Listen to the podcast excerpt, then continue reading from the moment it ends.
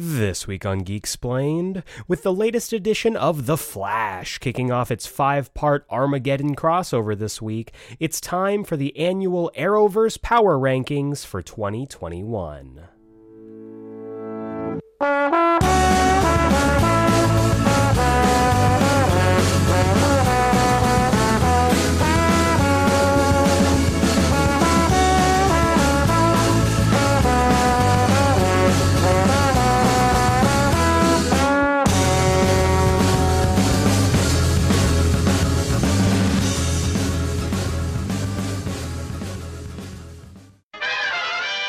Welcome back to Geek Explained. I'm your host, Eric Azana, and today's episode is all about the Arrowverse, with The Flash kicking off its five part Armageddon crossover to begin season eight eight seasons already. Wow.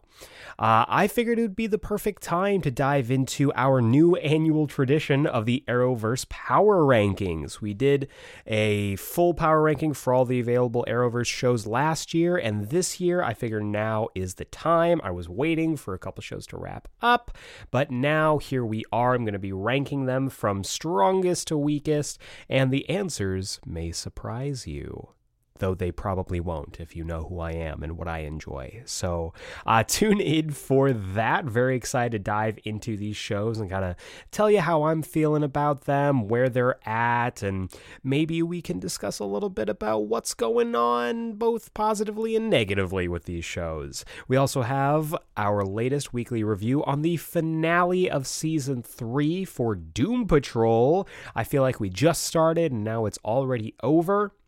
And of course, we have this week's comics countdown where I'll be telling you about all the comics you should be picking up this week.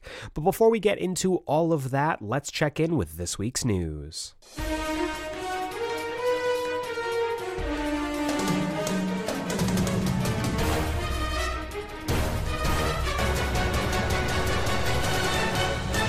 All right, guys and dolls, let's talk some news. We have our four categories film, TV, comics, and miscellaneous. We're going to kick things off with comic book news. Kicking things off over on the Marvel side of things. Marvel announced the debut of the Queen Goblin. Uh, she's going to be making her debut in Amazing Spider Man number 88 over in February of next year. All of these comic book news, these three pieces of news, are going to happen in February, which I think is really funny that they're getting them over with now. But I guess Queen Goblin is going to be like the the big final boss, perhaps, of the Beyond era, uh, kind of modeling herself after, of course, Green Goblin, Hobgoblin, and so on and so forth.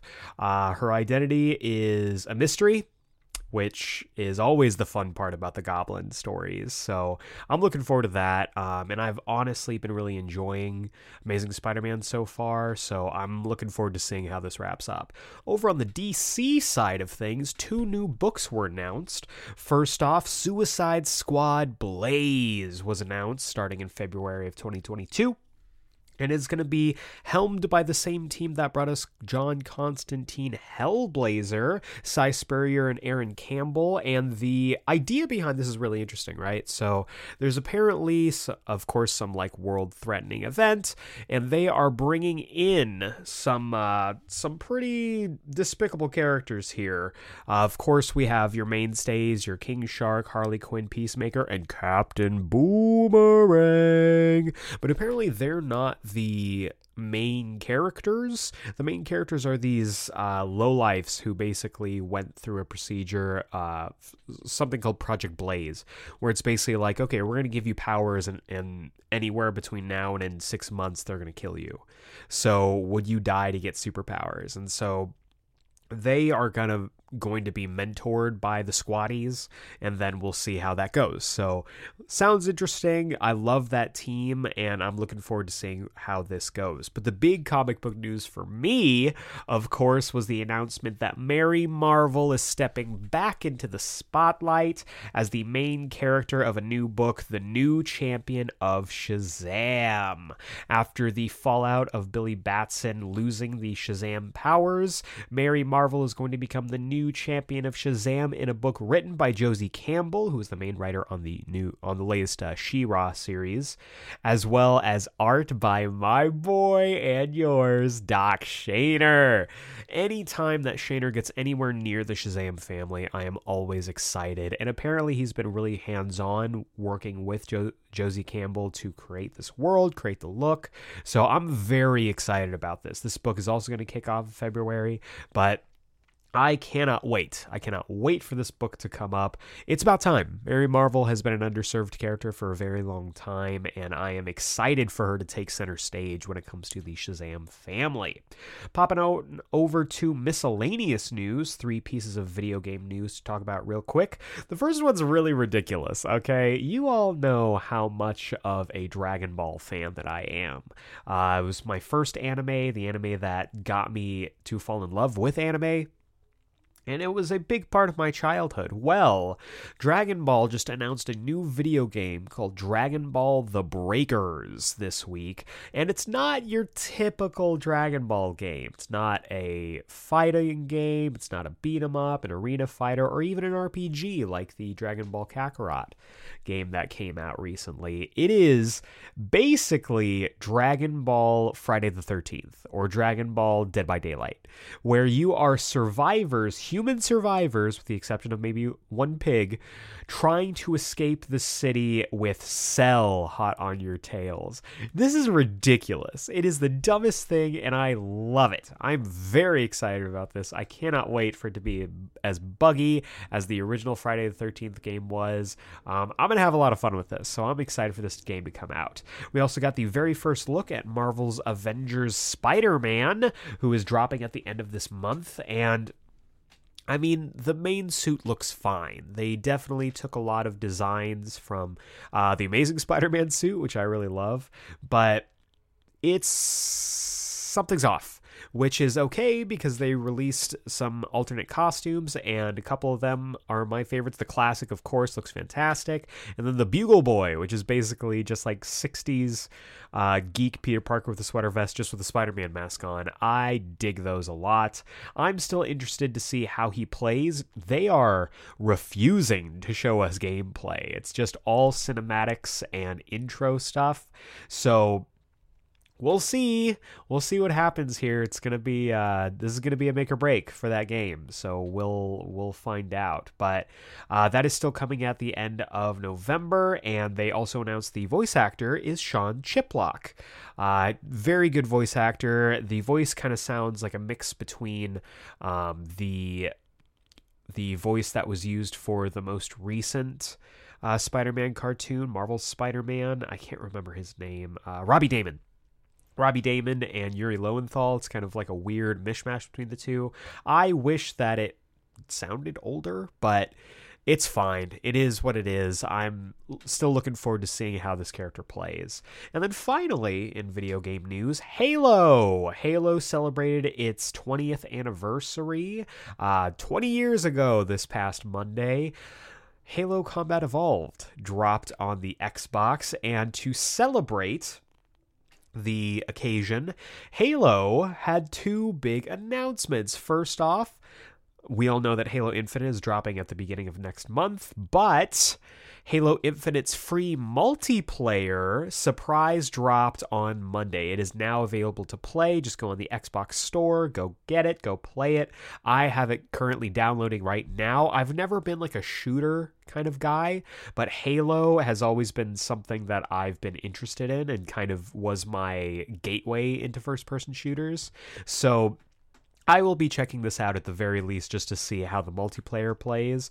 Um, I'm still on the fence about Halo Infinite, but I have a very good friend of mine, a good brother who is Halo obsessed and got it was the one that got me into Halo, so I might just have to pick it up to play with him. But also, if we're hopping on over to TV news, which has a bunch of stuff to talk about, the first piece of TV news, Halo also dropped its first teaser trailer for the Halo TV series. It's going to be premiering on Paramount Plus. Um, it's really just a just a look at a guy getting suited up. It's just Master Chief getting suited up in his armor. Looks good. We have no other basis beyond that, so we'll we'll have to see and wait for more um, until we can actually see some footage and actually see what this show is going to look like. Over the Netflix side of things, speaking of streaming, we got more casting announcements for the Avatar live action Netflix series, which I'm slowly warming to. I don't know how I feel about it, but I'm slowly warming up to it. Three casting announcements were made this week for some pretty pivotal roles. First off, Ken Leung as Commander Zhao, the essentially the main antagonist of Book One. Um, Ken Leung has been underserved for a very long time. He most recently was Karnak in Inhumans. Remember that? I'm excited for him to actually be treated seriously, and very excited for him to be this character. Uh, Lim Kay Siu as Gyatso, Monk Gyatso, uh, on I did not just say that. Aang's first friend and the kind of mentor figure he had before he went into his 100 year slumber. And, of course, the biggest news from this was Paul Sun Hyung Lee as Uncle Iroh of Kim's Convenience and Star Wars The Mandalorian fame. Uh, I you love to see it. You love to see good things happen to good people, and I don't think they could have picked a better actor to play Uncle Iroh in this. Very excited to see more of this. I'm getting more excited about it because of all the casting, all the actual like race appropriate casting as well. So I'm excited. I'm excited about this a lot. Uh, speaking of which, on TV, breaking ground, Sesame Street is introducing its first Asian character, a character named Ji Young. Uh, she'll be making her first debut alongside uh, actor Simu Liu, uh, DC Comics creator Jim Lee, and more for a very special episode on Thanksgiving Day. Very excited about this. Um, there's literally no bad takes on this. Like you can't there's no way to make this a bad thing.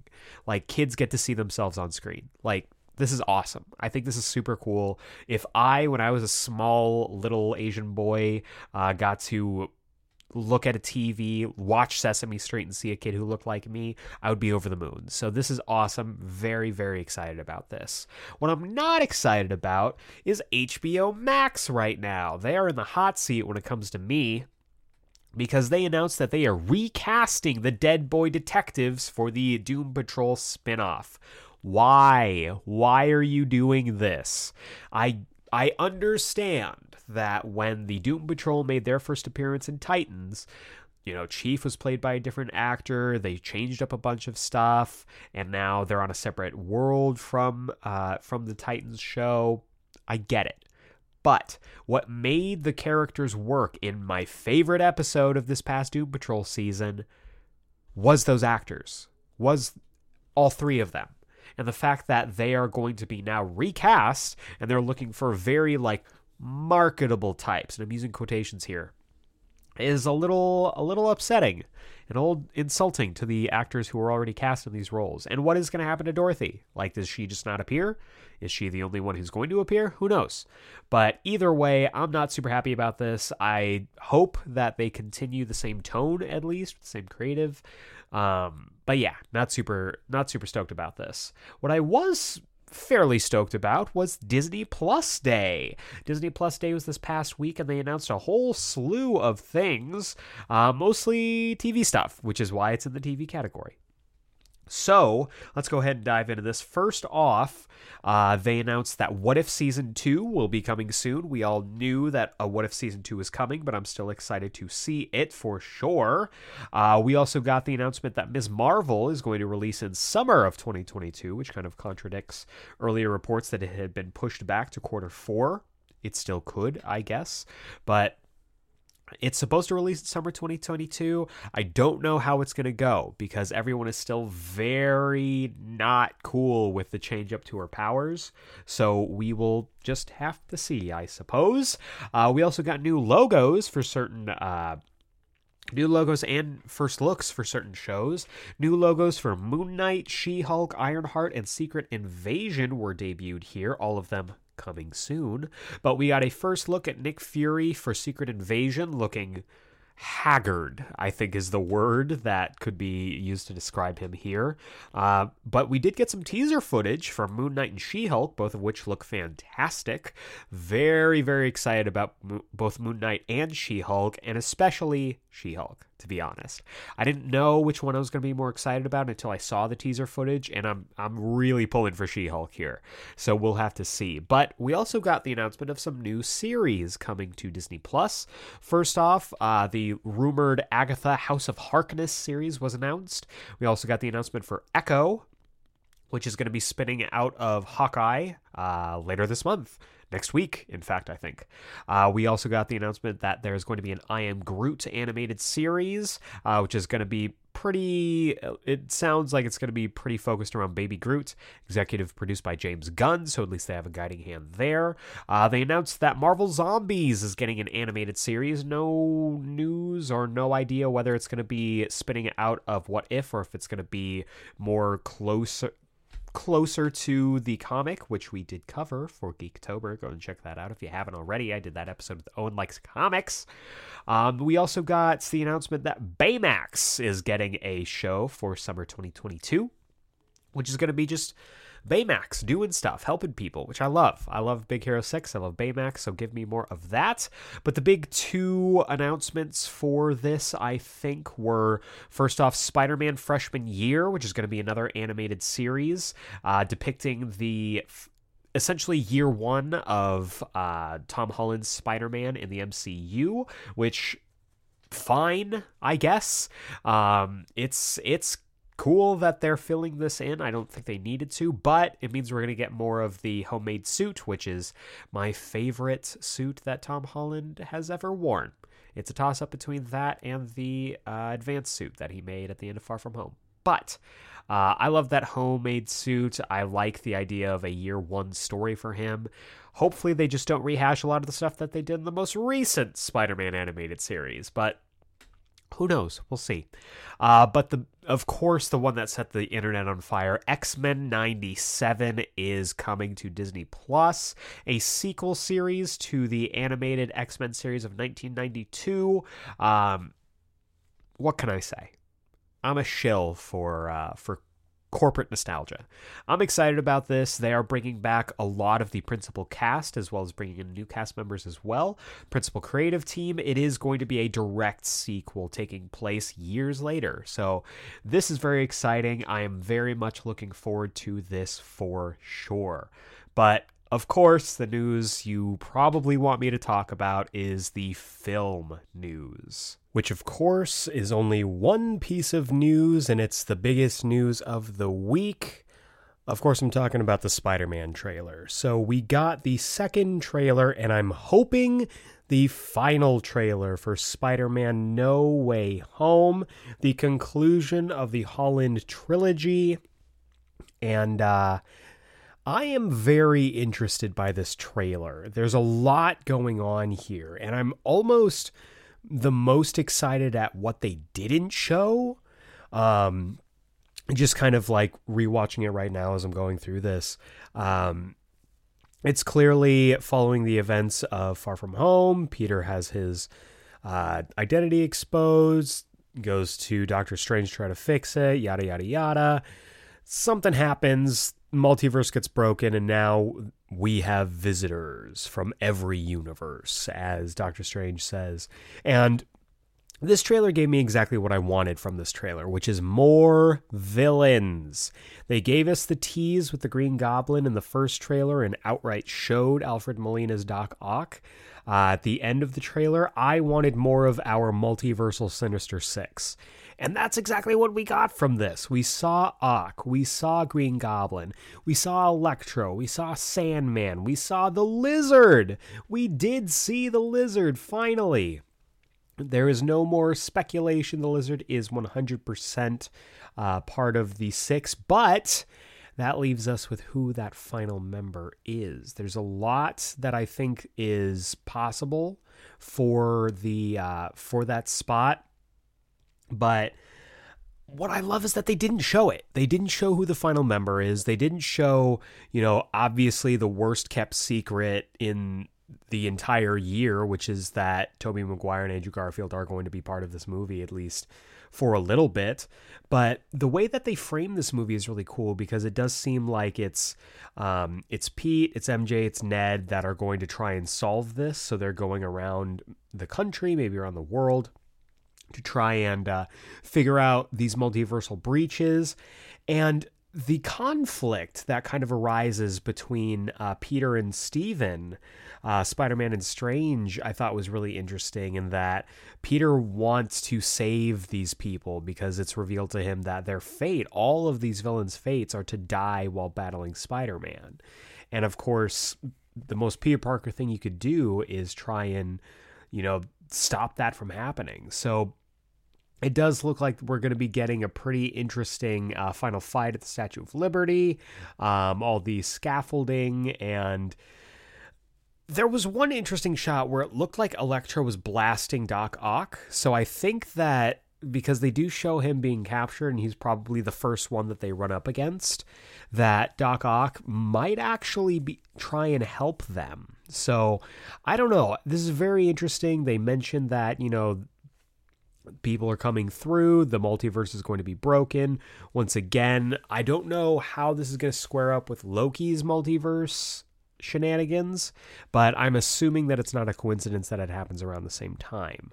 So, all in all, pretty good trailer. And I'm glad that they didn't show uh, Maguire and Garfield because that's something that you should be getting in the theater. I hope that there isn't another trailer after this. They said that the tickets will be going on sale on the 29th of November. They're calling it Spider Monday, which is the dumbest thing, but exactly one month from today, as of this recording, we are going to be seeing the culmination of Spider Man in the MCU.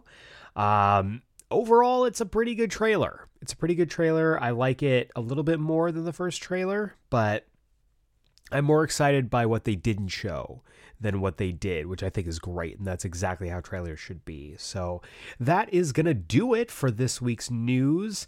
Uh, lots of stuff to talk about, obviously. And of course, that trailer near the end there. But speaking of comic books and comic book adaptations and live action, that is going to roll us right on into the main event, the main course, the entree, if you will, which is the 2021 power rankings for the CW Arrowverse.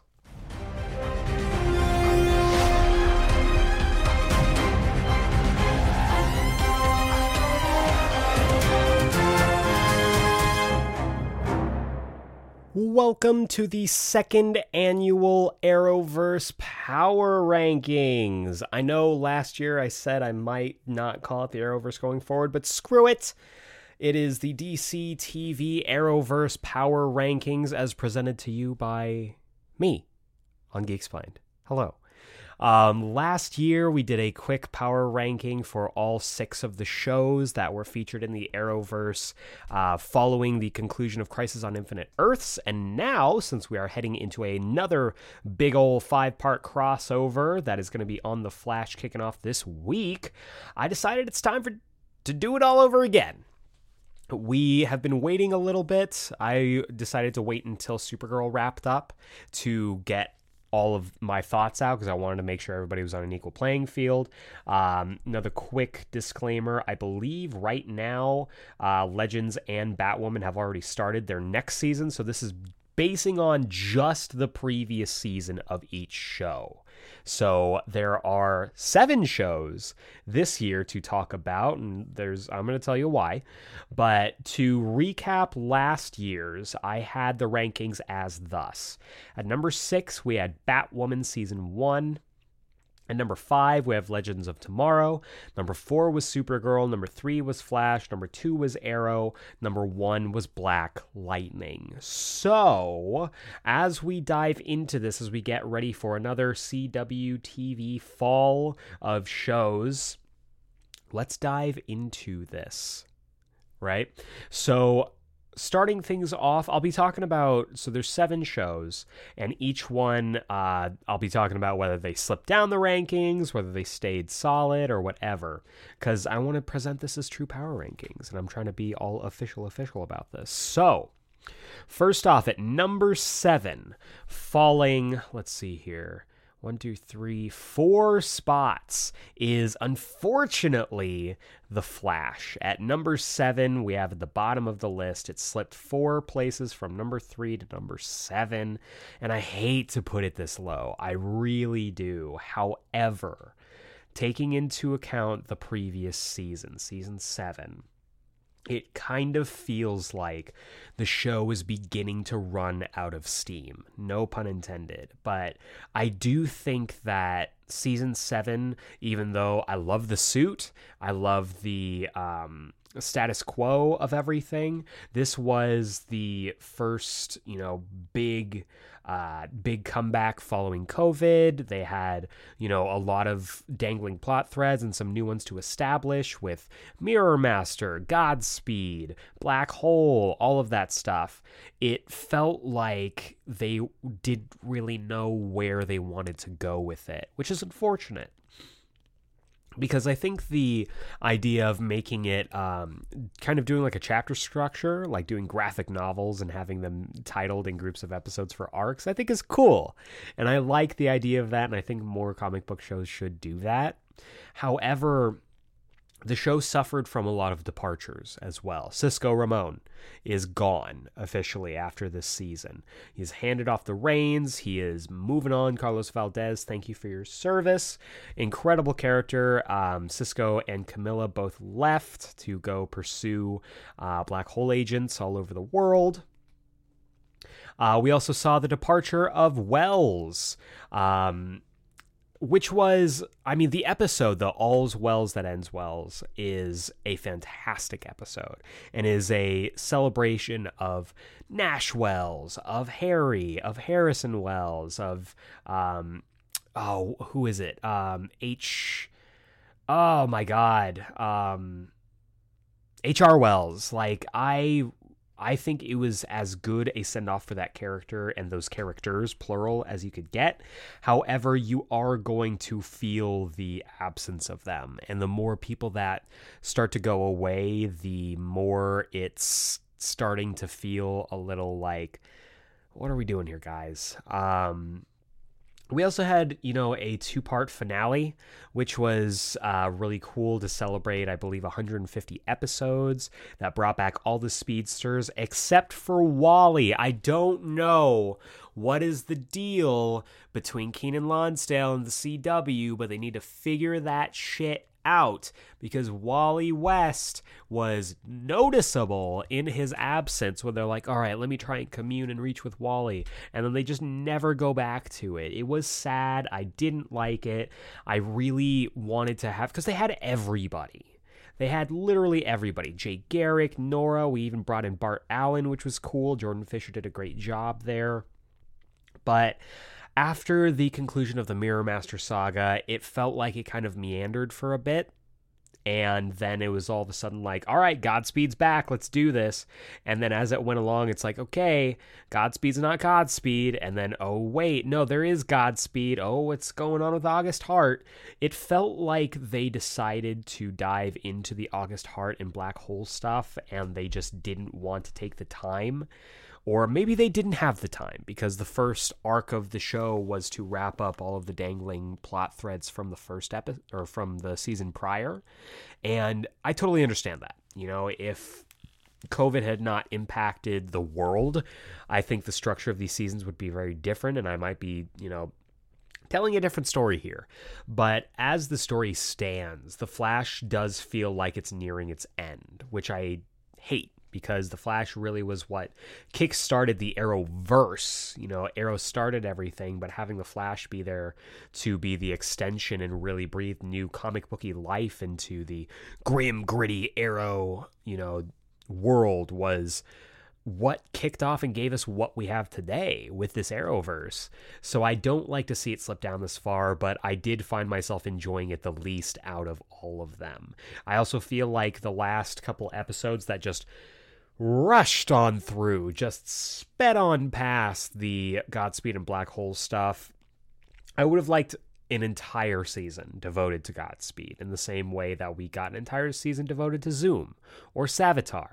You know, I know that we're trying to get away from that formula of, oh, it's a speedster villain. We don't know his identity. But unlike Zoom and Savitar in the comics, Godspeed was a legitimate, um, was a legitimate mystery set up. I mean, it was very obvious who it was, but it was set up to be one of those mysteries. And whether that's, you know, because of the show or not, I am not to say because I don't know. But I do think that this was the time to really put forward the um the I guess the idea of all right let's make this a who done it let's make this a mystery let's make this a you know they could have started it off with the murder of August Hart and then go from there and make it a genuine mystery, even if it did end up being August Hart by the end. You know, I think they could have done a lot, and the fact that they didn't just feels like a missed opportunity. So that is why it's at number seven. I don't like putting it down this far, but that's what happens. Now, at number six, holding strong from the number six position from last year, is Batwoman. Now, Batwoman had a very tough job with se- their season two, right? Um, they essentially had to soft reboot the show because Ruby Rose was no longer uh, going to be Kate Kane. They had to scramble to find a new Batwoman, and they found it in Javicia Leslie, also known as Ryan Wilder in the show. And I will say right off the bat, Javicia Leslie, hell of a Batwoman. I think she brings in a great flavor to the character.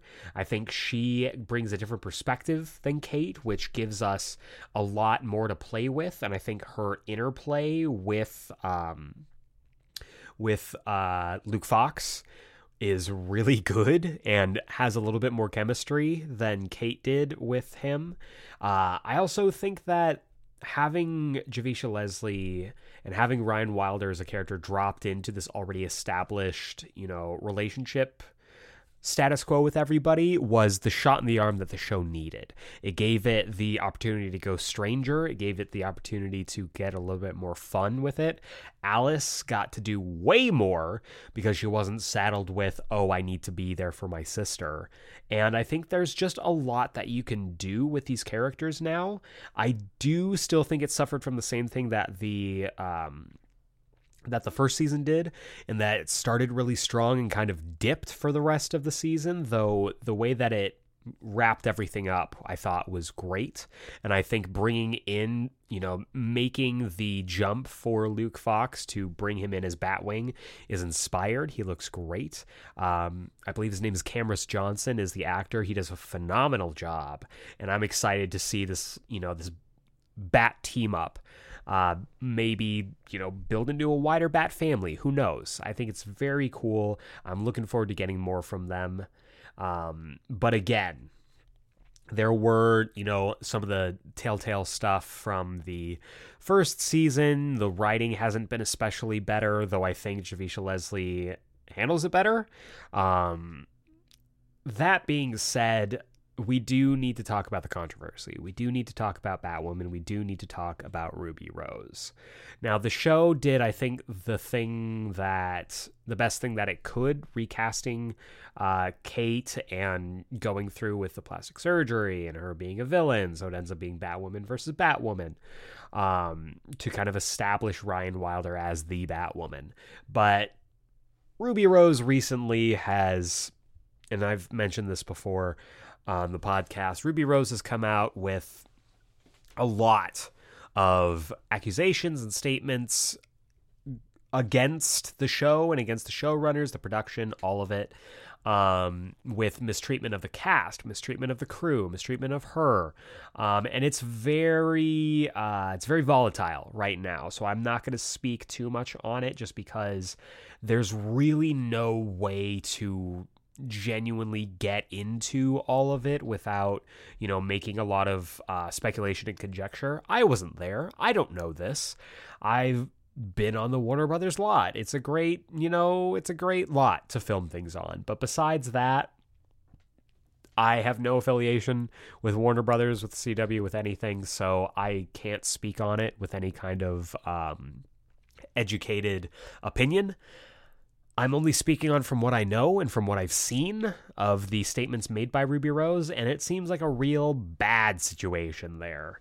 Uh, abuse, mistreatment, uh, medical malpractice, and just overall irresponsibility. So I hope this is addressed because this isn't the first time that you know accusations have been thrown at the CW, at Warner Brothers, at DC about mistreatment, um, and we're going to talk about it in a little bit as well. But I do think that this kind of stuff does need to be addressed because it is part of the show. You know, for better or for worse, this is part of the legacy of the show and it's part of the status quo of the show.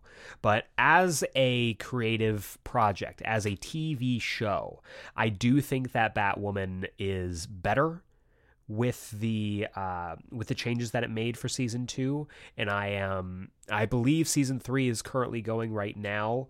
Uh, so we'll see. We'll see what happens there.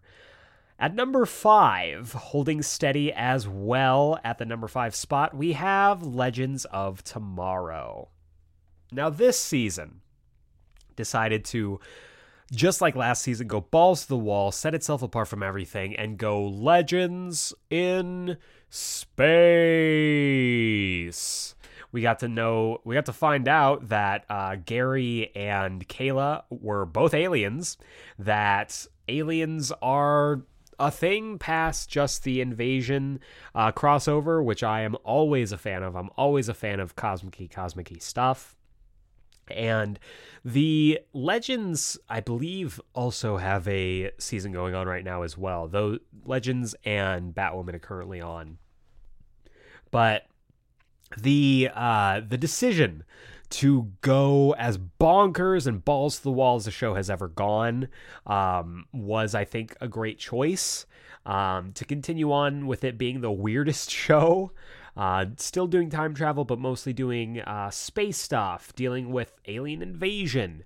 I thought was a fun choice and set it apart from the previous season and the seasons before it but it does raise the question on how weird the show is going to get. I think they did a good job making a more um, serialized story across the season uh, rather than the season before it, which felt very all over the place. Um, but overall, I didn't enjoy this as much as previous seasons just because it you know, there there we got some goodbyes. You know, it was tough when we saw the uh, the departure of Brandon Routh and his wife from the team last or the season before. This one hit almost just as hard uh, because Mick Rory, Heatwave, left the team. He decided to stay with Kayla, and they have like alien babies. I don't know. Again, Legends of Tomorrow is really weird now, um, which is fine. It's fine. Legends is okay. Fine. It's it's okay to be weird, but we saw the departure of Mick, and then we also saw the departure of Constantine, which makes me so sad. They did a great job sending him off, um, having him and Zari kind of wrap up their uh, their romance, and then he kind of just goes walking off into the sunset uh, to continue being damned and all this stuff. But I like Constantine. I like him on the team. I like him you know, being that weird sexual energy with everybody. And I know that Matt Ryan is portraying a new character going into uh, this current season that they're in right now.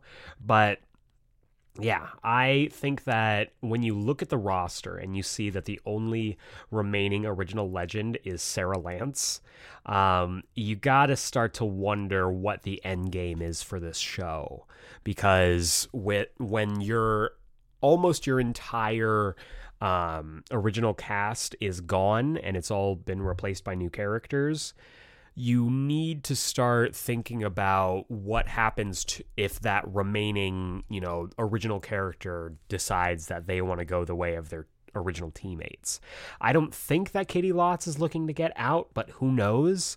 And this show, I think, is going to um, I don't know. I don't know if this show is going to be around for a couple more years. It's in a current season right now. It might get another season, but we will just have to see. that being said, I do enjoy Legends of Tomorrow. I still think it's fun. The Waverider is still fantastic. Um, I got to take a little peek. I didn't see all of it, but I got to take a little peek at um, at the 100th episode that did bring a bunch of people back, and I was excited about that.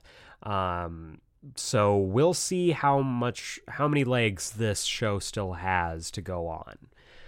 But that is going to wrap up number five. Going into number four, we have, again, staying strong, no movement here, Supergirl. Supergirl, this was the end of an era because this show was the third out of third? Third? Third. This was the third show out of the Arrowverse. It's either this or Legends. And I want to say Supergirl came out first. But it's so interesting when you look at seven seasons of Supergirl and just how much the show changed across the entirety of the uh, of the run you know, the first season looks absolutely nothing like the seventh season. And through uh, ca- different casting updates, casting changes, uh, story changes, production changes, the show was on a completely different network for the first season than the rest of the run of the show. Um, Supergirl has stayed strong. I think the sh- the show has been consistent, even though it's not everybody's cup of tea, the show has never dipped away from where it was, right? The show has always kind of stuck to its guns, and I really respect that out of it. It's always been a show about empathy first, it's always been a show about identity and coming to terms with yourself and self uh, self love and acceptance. And that's exactly what this last season was as well. Um, the show swung for the fences in its final season, going for everything from Supergirl learning, you know, trying to balance her. Uh, her civilian life to a romance between Lex and Nyxly. Just it gave itself room and it gave itself time to get a little weird, but keep its heart throughout. That's kind of the thing that for me puts it above Legends of Tomorrow is it's just kind of weird the entire way through. There's not as much heart in it as I would like.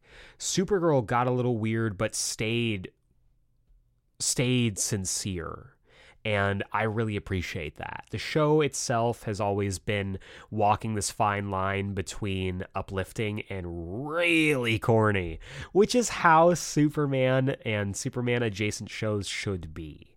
And Supergirl, from start to finish, whether you loved it or you hated it, it knew what it was and i really respect and appreciate that about the show. Um, there were some things that i still kind of scratch my head about. Um, i still just because of my comics and my Young Justice background, think the pairing of J'onn and M'gann is weird. Um, but I mean, it's it's a different continuity, different characters, so it's fine. Um, I also think that the fact that they decided to blue ball all of the Supercorp shippers, uh, it was a really strange choice, especially since it felt like they had been building to uh, to Lena and Kara maybe getting together at the end. Give us a Legend of Korra, you cowards. Um, I think that the decision to do that was really strange. I did enjoy um, some of the choices that were made, having uh, a brand new Guardian who is much closer in spirit and in design than the than the Jimmy Olsen version of the character was an inspired choice. And just bringing in a super family and calling them the Super Friends um, was awesome as well. And then it had what I think is probably a perfect finale for the show. You know, I talked about last year how the Arrow finale felt a little weird because Oliver just wasn't in it at all. And it I think, you know, at least modern Oliver because he was dead, there were flashbacks, but it felt like the show itself was um wasn't my cup of tea, we'll just say. This I think was absolutely perfect. I think for the show itself, for what it was going for, for the characters that it had grown along the way, bringing everybody back was fantastic. We got to see my boy Mon-El uh, come back for just a little bit, though I hated how they just decided, oh, now he's just going to go back to the future and that's going to be it. And Brainy was like, yeah, I'm going to go back too. But then Brainy decided not to go back. Okay. Um, and then even Finn came back, but whatever. Uh, I just, or Winn, sorry. Um, I just, I, if you weren't to have Kara end up with Mon-El, why not have her end up with Lena? Like, what's the harm here? The show's over. And they even took that approach because they're like, all right, Supergirl, Kara's gonna out her secret identity at the end. I did love that they brought back Cat Grant. She's a wonderful character. Ally McBeal reappearing to give Kara some words of wisdom. And then we got to see her uh, reveal her identity at the end of the episode. A perfect finale because that's that's it yes, adventures will continue, but for this show, having that be the finale was pitch perfect. I cannot think of a better finale. Also, we end with a wedding, which is always a fun thing to have in a finale. Ask the Office. Um, it was just a great episode. And overall, even though um, Supergirl has never been my favorite, I've always really enjoyed the show for what it is, what it represents, and for the just amazing portrayal of Kara Zor-El of Supergirl that Melissa Benoist has given. She is a tenured member. She, Grant Gustin, um, uh, Stephen Amell for Oliver Queen, the three of them were kind of the big trilogy and or the trinity of the CW Arrowverse and I think that now that there's only one of them left out of that whole grouping it is a bit lesser for it, and the Arrowverse is going to shine just a little bit dimmer, not having Supergirl around. So that is my number four. At number three, dropping two spots, dropping from number one last year to number three, we have Black Lightning. Black Lightning has consistently, from every single season, been the best CW show. As you can see here, for its final uh, finale season, its goodbye season, alongside Supergirl going out on, you know, as on top as it can, it was a little shaky for me. I think, you know, seasons one through three, A tier. Easily A tier, possibly even S tier. Black Lightning season four is a mixed bag for me. I feel like they were not exactly sure how they wanted to wrap things up. I do like that they brought the conflict back to it being Jefferson versus Tobias. Uh, Pierce versus Whale, the whole deal was still about the two of them, which it should have been. It made sense. Now that they, you know, ran everybody else out of town, the town is back to normal. It makes sense that the two that it comes down to the war of two men. And with the two of them I thought every scene they got together was fantastic. Um, everyone was on their A game when it came to acting this season. There was nary a bad performance in sight. They were there because this is a CW production after all, but they were outweighed by some phenomenal performances, especially the principal cast. Um, I did like that they kind of set up the Pierce family for the future. The Pierce family rules. It just, it really does. Having all of them there, Lightning, Thunder, the like, having Gambi, you know, Gambi gets a goodbye, you know, everything just, mwah, pitch perfect. Um, there was a weird, you know, painkiller backdoor pilot for a spinoff that just didn't take off, um, which is unfortunate because that character, I think, is interesting in the parameters of the show. I talked about it when they announced that there was going to be a spinoff that I don't really think that that character can carry a show.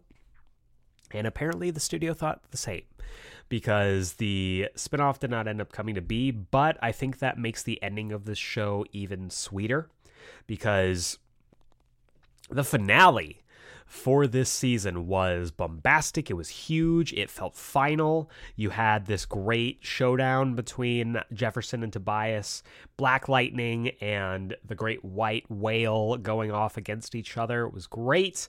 I thought the production value was as high as ever. I loved that they stayed within their uh, stayed within their zone while also, you know, alluding to the fact that they were part of a, a larger universe. And I think that even though they decided to get a little weird with some of the choices, you know, dealing with uh, real world stuff, because Black Lightning has always walked a really thin line in that when it was on its own Earth, it was, you know, treated like it was part of our Earth. Our, you know, real world stuff. So you would see a lot of real world influences. The influences that they decided to go with this season um, were some were questionable at times, but I still think that the uh, principal cast is probably one of the strongest, if not the strongest, in the entire run, in the entire uh, catalog of Arrowverse shows. And I'm going to miss this show. I think that it should have gone further. Um, I do, you know, it's easy to say that the first three seasons are a complete story, which I get, a great trilogy. Um, and I had some questions going into a season four, like what are they going to do with it? And now that it's that's it, that's the uh, you know that's the whole story in four four volumes. I do wonder if doing it this way, you know, might have shortchanged the narrative progression of the previous seasons. But I still think that it's a wonderful show. If you haven't watched it yet, do yourself a favor, go out of your way to watch it. And the finale was fantastic. It wasn't as perfect as the Supergirl finale, but for what it was, I thought it was awesome. I thought it was really, really good. And we will see Black Lightning return for Armageddon. He's going to be there. It's great it's gonna be really interesting seeing how this uh, Justice League that they established at the end of Crisis looks now that it's all half of their members are gone. But I am very much looking forward to see what they do with this. Black Lightning, you will be missed. Thank you for being a wonderful, wonderful show. But that covers all of the shows that were in the uh, in the power rankings from last year, which means the top two spots are brand new. And at the number two spot, we've got Stargirl. Stargirl, welcome to the Arrowverse. Stargirl with season two dove in to the Arrowverse now as part. It is still Earth two, which I know might ruffle some feathers and that it's not on the same Earth, so it doesn't count. It does. It does, and I'm going to tell you why because Jay Garrick is there. It is the same Jay Garrick. He is there. Jay Garrick is here. That means it counts. And Stargirl has also been talking about doing some crossovers with other shows, so it counts.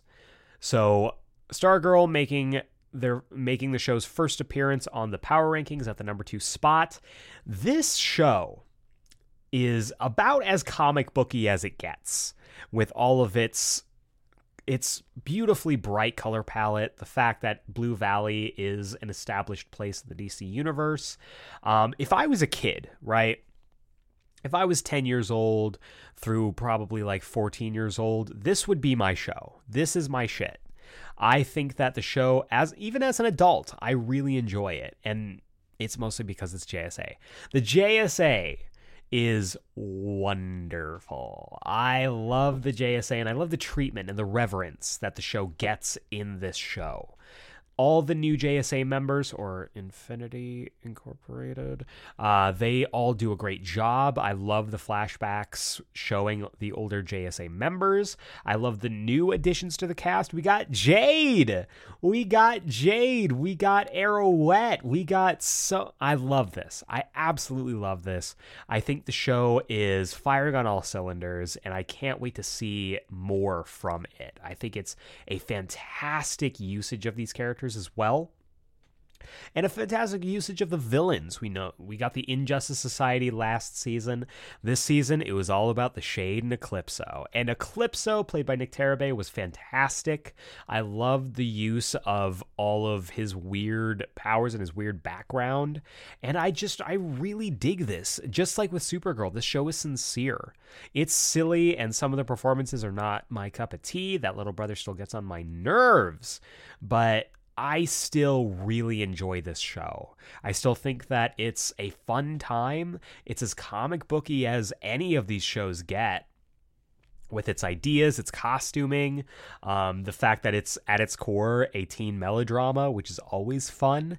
And now you just got to get a new Flash in there. Just get a new Flash in there. Maybe it's Jesse Quick. Maybe it's a you know a different Wally West. Maybe it's Bart Allen. Who knows? Somebody's got to get in there. We got to get a new Flash in there. We got to get the entire new Justice Society established. And the way that it's trending, I think that's where it's going to go. I love the season. I love the show. It's only getting better.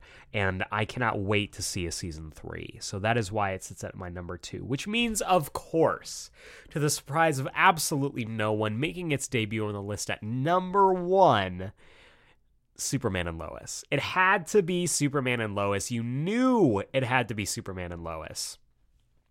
Superman and Lois, it, within the first five minutes of the show, had me stand up and say, Holy shit, it's Superman. Like, this is my live action Superman for the modern age. This is what I really wanted to see out of a Superman show. This is what I wanted to see out of a Superman adaptation. You know, a lot of people have their favorite Superman. Which is totally fine, totally valid.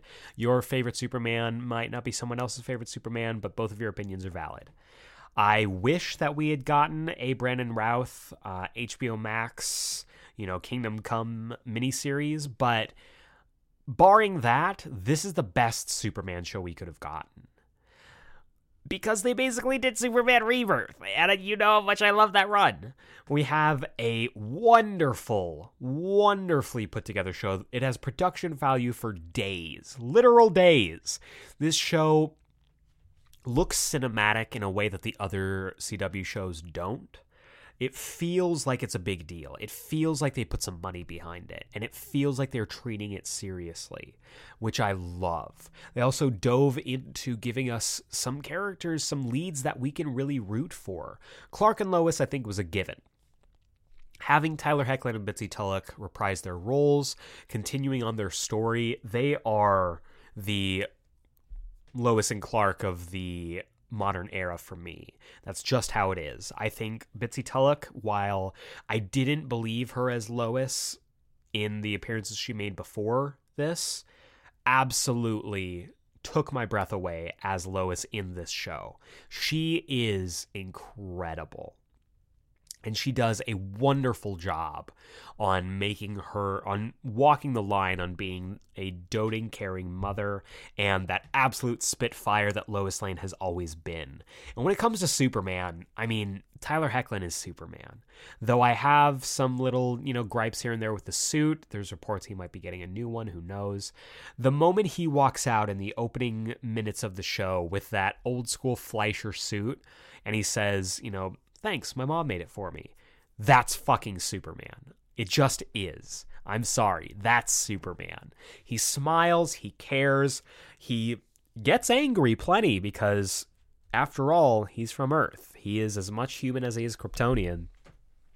We all go through emotions, but he's also the paragon. He is also the truth, justice, and a better world. Like he is that guy. And Tyler Hoechlin plays him to absolute perfection. Every single episode with maybe a misstep here and there was better than the last. And I loved this. And you know what? I also loved John and Jordan.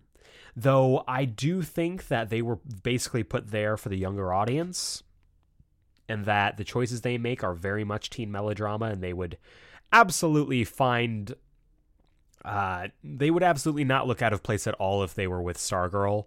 Um, I do think that John and Jordan did provide really great characters to get invested in. Um, I honestly don't think the show would have been the same without them. I like the parallel of John and Jordan being two different characters. Splitting up the John from the comics into two characters was a risky move, and I didn't like it at first.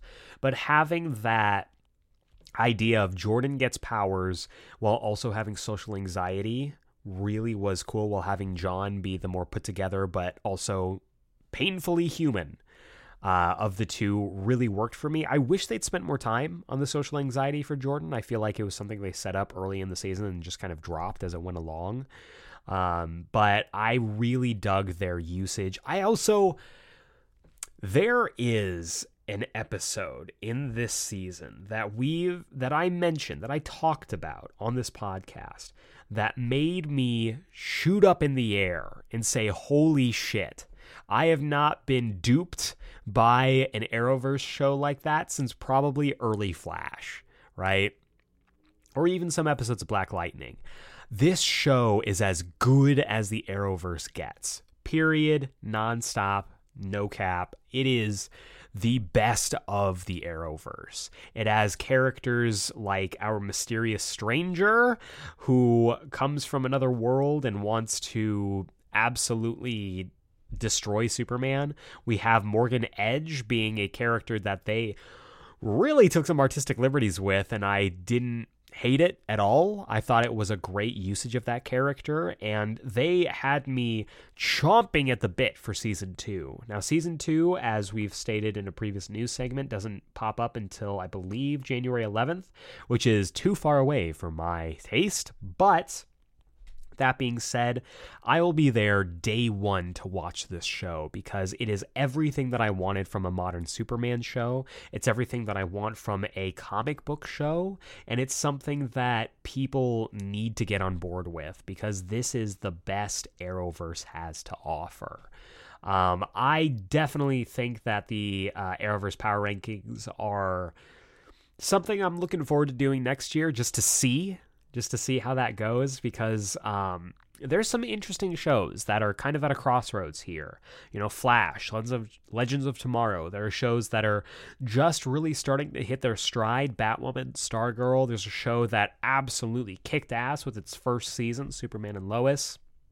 And we're going to be missing two shows out of this with Supergirl and Black Lightning, which means we're going to be down to five, five next year unless something ridiculous happens.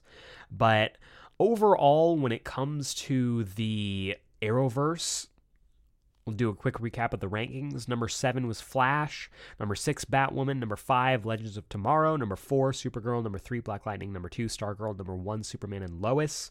The Arrowverse is no pun intended, in crisis.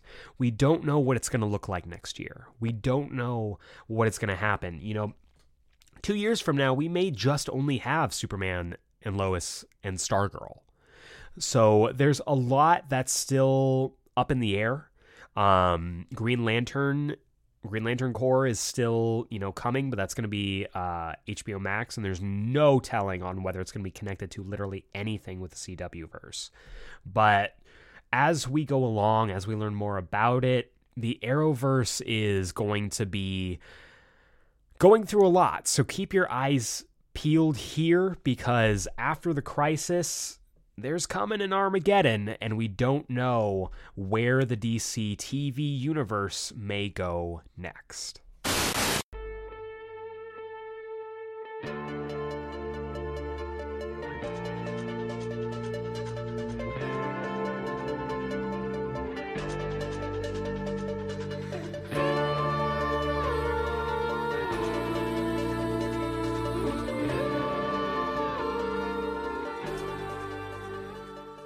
It is now time for the weekly review. This is the segment of our show where I review something weekly. And right now we're reviewing episode number 10 of season 3 of Doom Patrol, entitled Amends Patrol. This is the season finale for the show, and this pretty much picks up right where the last episode left off post bus crash with everybody trying to figure out what's going on.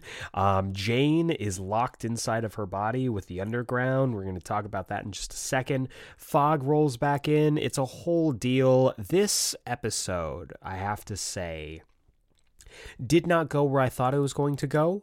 Uh, there was much less uh, Sisterhood of Dada involvement than I would have liked. It was pretty much just the fog that uh, made her appearance, but it really, I guess, wasn't about, at least this episode, wasn't really about the Sisterhood of Dada. It was more about Laura versus Rita and Laura versus the brain. Because as uh, we kind of start up with the episode, Laura is has seemingly been saved by Mala from being shoved off the cliff, even though I'm pretty sure we saw Mala shove her off the cliff last episode.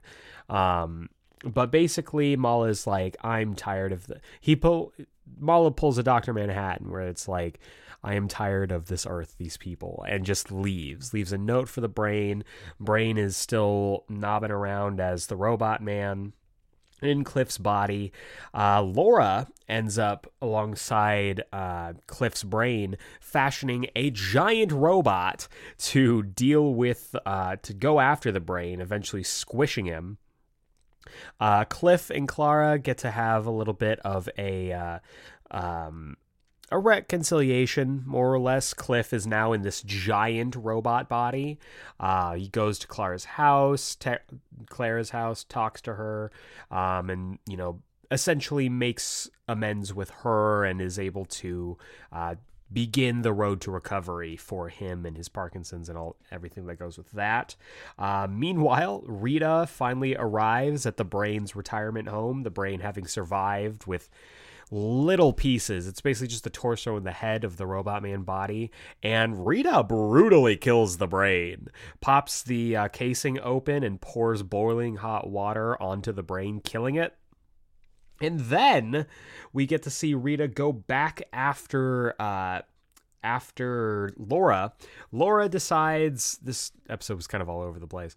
Laura decides after um, she goes after the brain and for all intents and purposes, what she assumes kills him, that she's going to go after Rita, but then she shows up back to where uh, where the Sisterhood of Dada used to meet, and then finds the time machine, which she then takes over, losing her memories, giving her the amnesia again. And when she arrives at Doom Manor, she finds that her past self left her a note. She reads the note and realizes, you know, all the terrible things she's done. But this is I guess in essence a new Laura since she doesn't have any of the memories of the old Laura, so they're able to kind of say that she gets a clean slate. Um, meanwhile, while all of this is going on, Larry is dealing with the slug, which seems to be more like an egg or a cocoon for a new negative spirit, a new negative baby spirit to go into Larry. I I really wasn't about the whole. I really feel bad because I feel like Larry was kind of sidelined with this weird uh, plot. It is, you know, textbook Doom Patrol weird, but I just really didn't connect with it. And it didn't really, after the flagellation, where it was like, oh, you need to be the person that I couldn't be. And they're like making these really big stretches to be like, oh, your past self meant you need to be a father to this neg- to this slug. I'm like, I don't. I don't get it. I'm just, it wasn't for me. It didn't feel as personal or as heartfelt as Larry storylines have in the past, which kind of bothered me. Um, Vic basically had nothing to do since he doesn't have any powers anymore. Um, Cliff was sidelined with the giant robot stuff. However, on his way back to the uh, to the manor, Cliff's new giant robot body, he's not quite able to get it working, so it's on a set on a collision course with uh, with the town with Cloverton, and in a wonderful um, call back to her arc throughout season two, Rita saves Cloverton. She is the one that appears and stops the robot from trampling the town. So she officially becomes a hero, saves Cloverton, decides to forgive Laura for now, basically keeping her on a tight leash. But now they are officially the Doom Patrol. Rita and Laura are figuring their things out. Um, but now they're all, I guess, part of the team. Uh, meanwhile, with all of the underground stuff going on, Jane was having, you know, Jane showed back up and saw that the uh, underground tunnel had been sealed. Uh, so she ended up bargaining with Harrison, Dr. Harrison, to get all the other uh, familiars, all the other personalities, all the other personas to come down and help break through the barrier so that they could get back into the underground. However, at the conclusion, Jane heads back into the underground to find that Harrison is now the only one there. And Har- and basically Jane bargained up that Harrison could be the new primary. So there are some bad times ahead when it comes to Jane, the underground, and everything that has to do with that. Um, but yeah, overall, I wasn't a huge fan of this episode. I don't think it was the strongest episode that you know the season has had um, especially after last episode was just so strong to set up a really good finale i didn't really connect with it all that much. Um, I don't know if that's just because you know there's stuff that they have you know in in the chamber at this point. They we do know that we're getting a season four, which is awesome. I love these characters. I love these stories, but I don't know where they go from here. I don't know why they they kind of wrapped up the uh, the Sisterhood of Dada and Laura stuff really quickly, which I was not a huge fan of. I wish we'd gotten more time with them and a bigger reckoning for Laura. They mentioned that the flagellation happened all over the world and no one's really like mentioning it.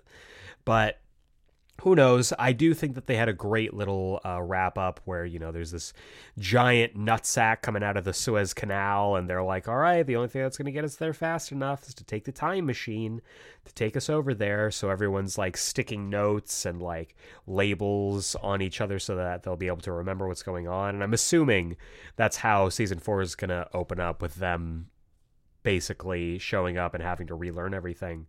But yeah, I just I wasn't a huge fan of this episode. I think as a whole, season three is still incredibly strong, and I might have enjoyed season three more than season two. It's tough because there was no Flex Mentallo this season, which made me really sad. Um, and we only got Danny for a little bit. I didn't like the slug storyline. I wasn't really a fan of that, and they just wrap things up really quickly. I feel like so. But overall, the season was great. I still love Doom Patrol. I still think it's a fantastic show, even though I didn't love the finale, and I cannot wait to see what they do with season four. But that is going to do it for the weekly review. It was nice to revive this for a little bit, to bring this back to talk about Doom Patrol. It's one of the first, um, it might have been the first weekly review that I started doing way back with season one. I might have to, somebody's going to fact check me on that. But I still loved coming back and doing this. I will bring back the weekly re- review in time. I may not do it, you know, until, you know, next year, but I still really enjoyed doing this. So thank you for giving me the time to talk about a show that I really enjoy. But that is going to do it for the weekly review. We're going to roll right now on to this week's Comics Countdown. Welcome back to this week's Comics Countdown. This is the segment of our show where I talk about the comics that I think you should be picking up this week, whether it's at your local comic book shop, a Comixology, or however you get your comics. These are the ones I think you should definitely take a look at. But before we get into this week's books, we got to take a look back at last week's books with the Geeksplain pick of the week of last week. And for me, this was weird, okay? So all of the books at one point or another that I picked up last week were up for the pick of the week. Like all of them were good. I don't think there has been in a while just such a strong week. And not just like oh just a bunch of comics. Like it was a smaller group but they were all so good. And they were really really well done. It was tough to pick this one. But ultimately i ended up choosing robin and batman number one written by jeff lemire with art by dustin nguyen I just really enjoyed the look back. I love Dick Grayson as a character, one of my favorite characters of all time. And getting early stories with him, I think, is a well that isn't um, isn't uh, gone to enough. So I am really loving this. I also love the tease that Killer Croc might be more um, connected to Dick Grayson than previously thought. The art was gorgeous, the writing was great, really enjoyed it, cannot wait to get the other two books. But that's last week's books. Taking a look at this week's books, we've got two, three, four, five. We've got 10 books back in the double digits for you this week. So let's go ahead and kick things off with Wonder Woman Evolution, number one. This is written by Stephanie Phillips with art by Mike Hawthorne. And this book they've been waiting on for a little bit of for a little bit. Uh, this is issue one of eight, so just a limited series, but this is apparently, I'm assuming, supposed to be the next stage for Wonder Woman, um, or it might be a Black Label project. Who knows? But we will see what happens. Wonder Woman's been doing uh, her own thing. Uh, away from everybody else. So we'll just see what entails here. Let's go ahead and dive into the synopsis. Whisked away from Earth by a distant cosmic entity, Wonder Woman is forced to navigate a series of perilous challenges that push her to the brink both mentally and physically. At stake is the fate of all humanity, with the alien entities casting Diana as Earth's proxy for a trial judging humankind's worthiness to exist in the universe. Can Diana stand trial to save humanity without losing her own? That sounds pretty cool. Um, I know it's not going to be a Wonder Woman procedural, but this sounds like a cool idea of Wonder Woman putting her life on the line for all of existence, which is, you know, what she does. So, looking forward to picking this up. Next up, we have Suicide Squad number nine. This is written by Robbie Thompson with art by Dexter Soy. And Suicide Squad's been really good. Uh, they've been messing around with the roster throughout the book, which I think is a good. Uh, a good practice for a Suicide Squad book. You got to be rotating people in and out. And I think the roster they've got is really interesting. They just added Major Force, which is really fun. He's a terrible character and a terrible person, but it'll be interesting to see how he fits into the narrative. But let's go ahead and dive into the synopsis here. Amanda Waller needs one last item before she can begin her invasion of Earth 3. The problem? It's locked in a vault on Oa. The solution? Squad in space. Meanwhile, Rick Flag is assembling his own squad to take down Waller. So I do like this idea of two parallel um, two parallel squads, one essentially led by Major Force, one led by Rick Flag. This is going to be very, very interesting. Next up, we have, speaking of Oa, Green Lantern number eight. This is written by Geoffrey Thorne with art by Tom Rainey and Marco Santucci. And this book's been good. I've been enjoying Green Lantern. I think it's been a very interesting look at a story that we've probably gotten before, but not in this uh, not in this way. So I'm looking forward to this. Let's go ahead and dive into the synopsis here. Will the Dark Sector die? With trillions of lives in peril, John battles the Daystorm and the challenge of its future states. Meanwhile, Jo Mullein solves the mystery of the battery's destruction in time to see the rise of a new and ancient enemy. Is this the final end of Oa and the Green Lanterns? So this sounds an awful lot like this is going to be like a finale issue.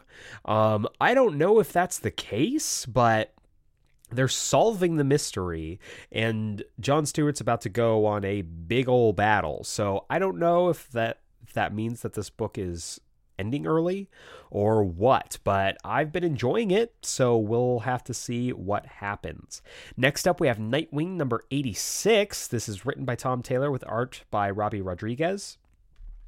And I have to apologize to uh, to one of our listeners who asked me about the Nightwing book being a little turned off by the Fear State tie-ins. I said that it was only a two-part, and it is in fact a three-part. However, this is it. After this, with 87, we're going back to Nightwing, doing what Nightwing does best. So we just got to get through one more of these. I will say I've been enjoying the Fear State, but it is definitely a um, a derailing of what Nightwing's been up to prior to this. However, that being said, let's go ahead and dive into the synopsis here. Nightwing Fear State, Part 3. Nightwing and Babs have fought through the fear stricken Gotham streets, but now their fight takes them to the skies above Gotham, with the Batgirls and Tim Drake Robin in tow. Now aboard the Magistrate's Skybase 01, they've made it their mission to bring the airborne Leviathan down, prevent Seer's disinformation from being broadcast, and save the innocents aboard. But in this paranoia stricken city, not everyone is who they seem. That sounds interesting, and I do I do love a good battle on an airship. So I'm looking forward to this, but also looking forward to this being over so we can get back to some Nightwing in Blüdhaven. Next up, we have The Amazing Spider Man, number 78.bay, B E Y for Beyond. This is written by Jed MacKay with art by Eleonora Carlini. I apologize if I pronounced that wrong, which is a high possibility. Uh, this is our little um, side story. This is a sh- offshoot of the Spider Man Beyond while Ben Reilly is out of commission following his attack by Morbius. Don't really understand why this couldn't just be its own issue, but uh, this is now a tie in issue, I guess. So let's go ahead and dive into the synopsis here a pivotal issue written by Jed MacKay with art by Eleonora Carlini that will feature the Daughters of the Dragon as Spider Man's tough new trainers. But is even their skill level enough for the mission that is the Beyond Corporation is about to send them on? This special installment of Amazing Spider Man will debut a mysterious new villain, Obsidian Star. So I am all for getting more Daughters of the Dragon action in there Misty Knight, Colleen Wing, give me more. This is going to be great. Again, I wish this was its own issue, uh, just of Amazing Spider Man, but maybe this is supposed to be like a backdoor pilot to a Daughters of the Dragon miniseries. We can dream.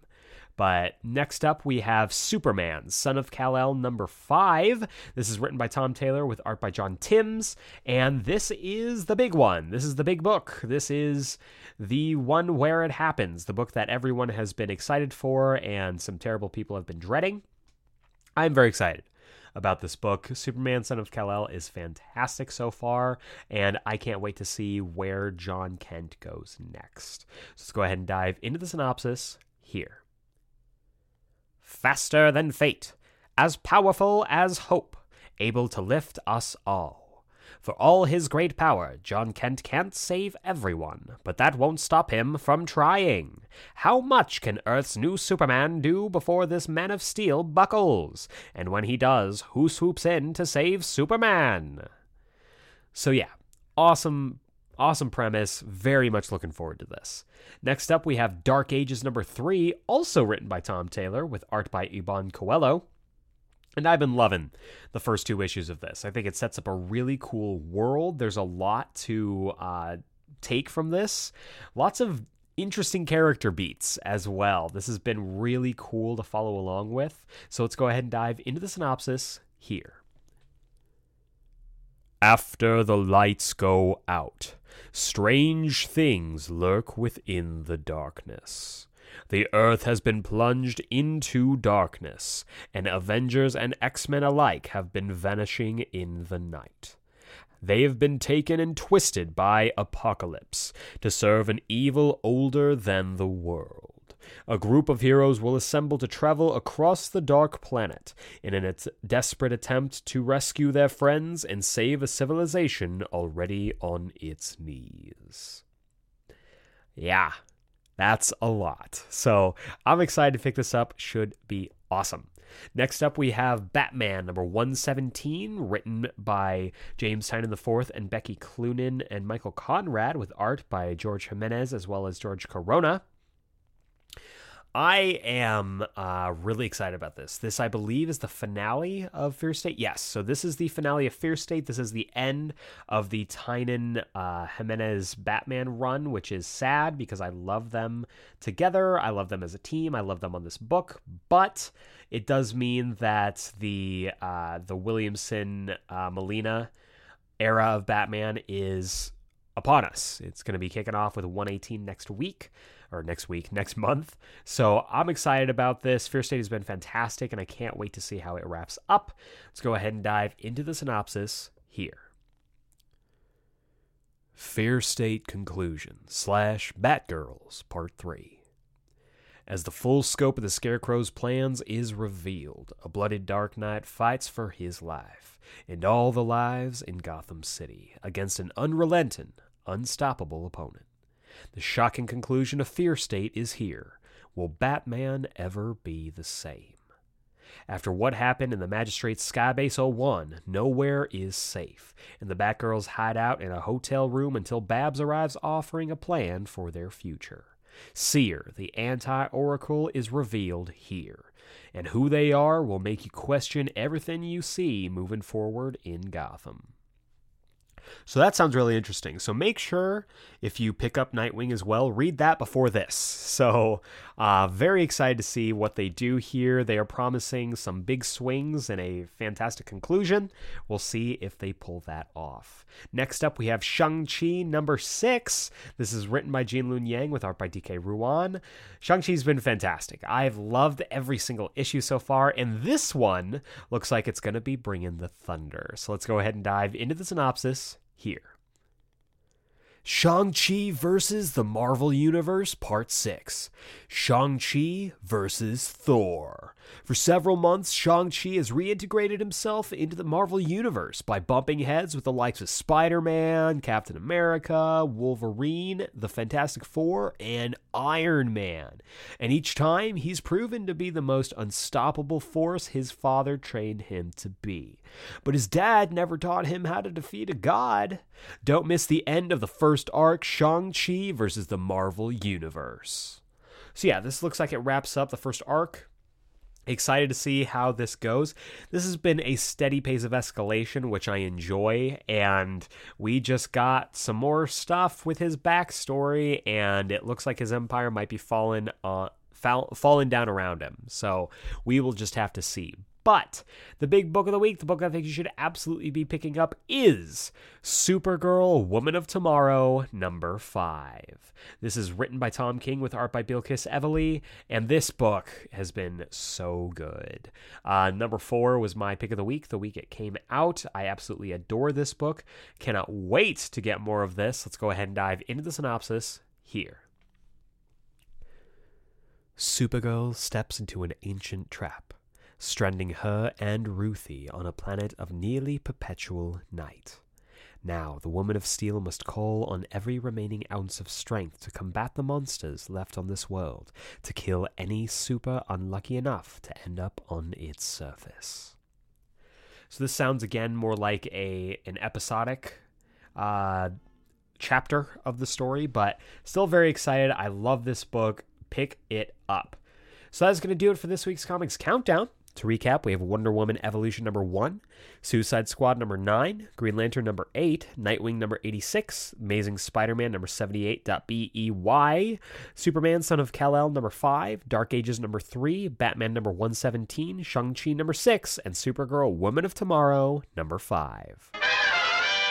And that is going to bring us to the wrap up. If this is your first time joining us on the Geeksplain podcast and you like what I do here, feel free to subscribe on the podcasting platform of your choice and give us a rating and review. We drop new episodes every single Wednesday, and honestly, ratings, reviews, and especially subscriptions really helps me out, really helps the podcast out in this weird podcasting algorithm space. Kind of raises our stock up and gets us out and into the orbit of listeners just like you. And if you give us a five star rating review on rating rating and review on Apple Podcasts, iTunes, whatever you want to call it, I will read your review here live on the podcast. And you can join the likes of our Dirty Dozen, including Seafire ND, Josh, Josh from Panels to Pixels, Matt Draper, Burrito Man 88, Doug from For Every Kind of Geek, Don Swanson, That Guy Brian, Mouth Dork, Dallas Meeks, Amazing Spider Fan, Alok and AZ, and Sass. I want to say a big thank you to all these fine folks for their reviews, and I cannot wait to hear yours.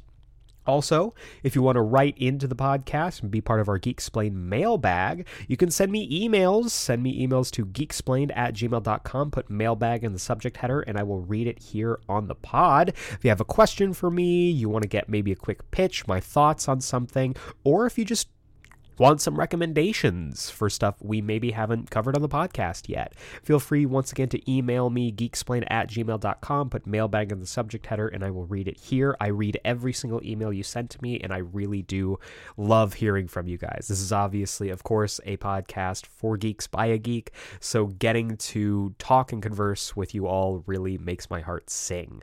And then finally, if you want to keep up to date on the podcast, participate in polls that decide future episodes, or maybe just want to shoot the shit on the latest geeky news with me, you can feel free to follow us on the socials, Instagram and Twitter at Geeksplained Pod. That's at Geeksplained Pod. There is a lot to talk about with stuff when it comes to uh, geek news, when it comes to that Spider-Man trailer, when it comes to the Arrowverse and where that's going. So if you want to chat with me, if you want to get uh, first notifications alongside subscribing when a new episode goes up, again, follow us at Geeksplained Pod. But that is going to do it for this week's episode. Um, for those of you who have asked about a health update, I am doing okay. I'm going in for a procedure this Thursday as of this recording, so um, I will let you all know how that goes. But I am nervous about it. It's, you know, it's gonna hopefully get us some answers, and I am looking forward to feeling better. So, again, thank you to everyone who has reached out. Thank you to everyone who has asked about uh, my health and continues to check in. Really, it you, you make a guy feel real special. So next week.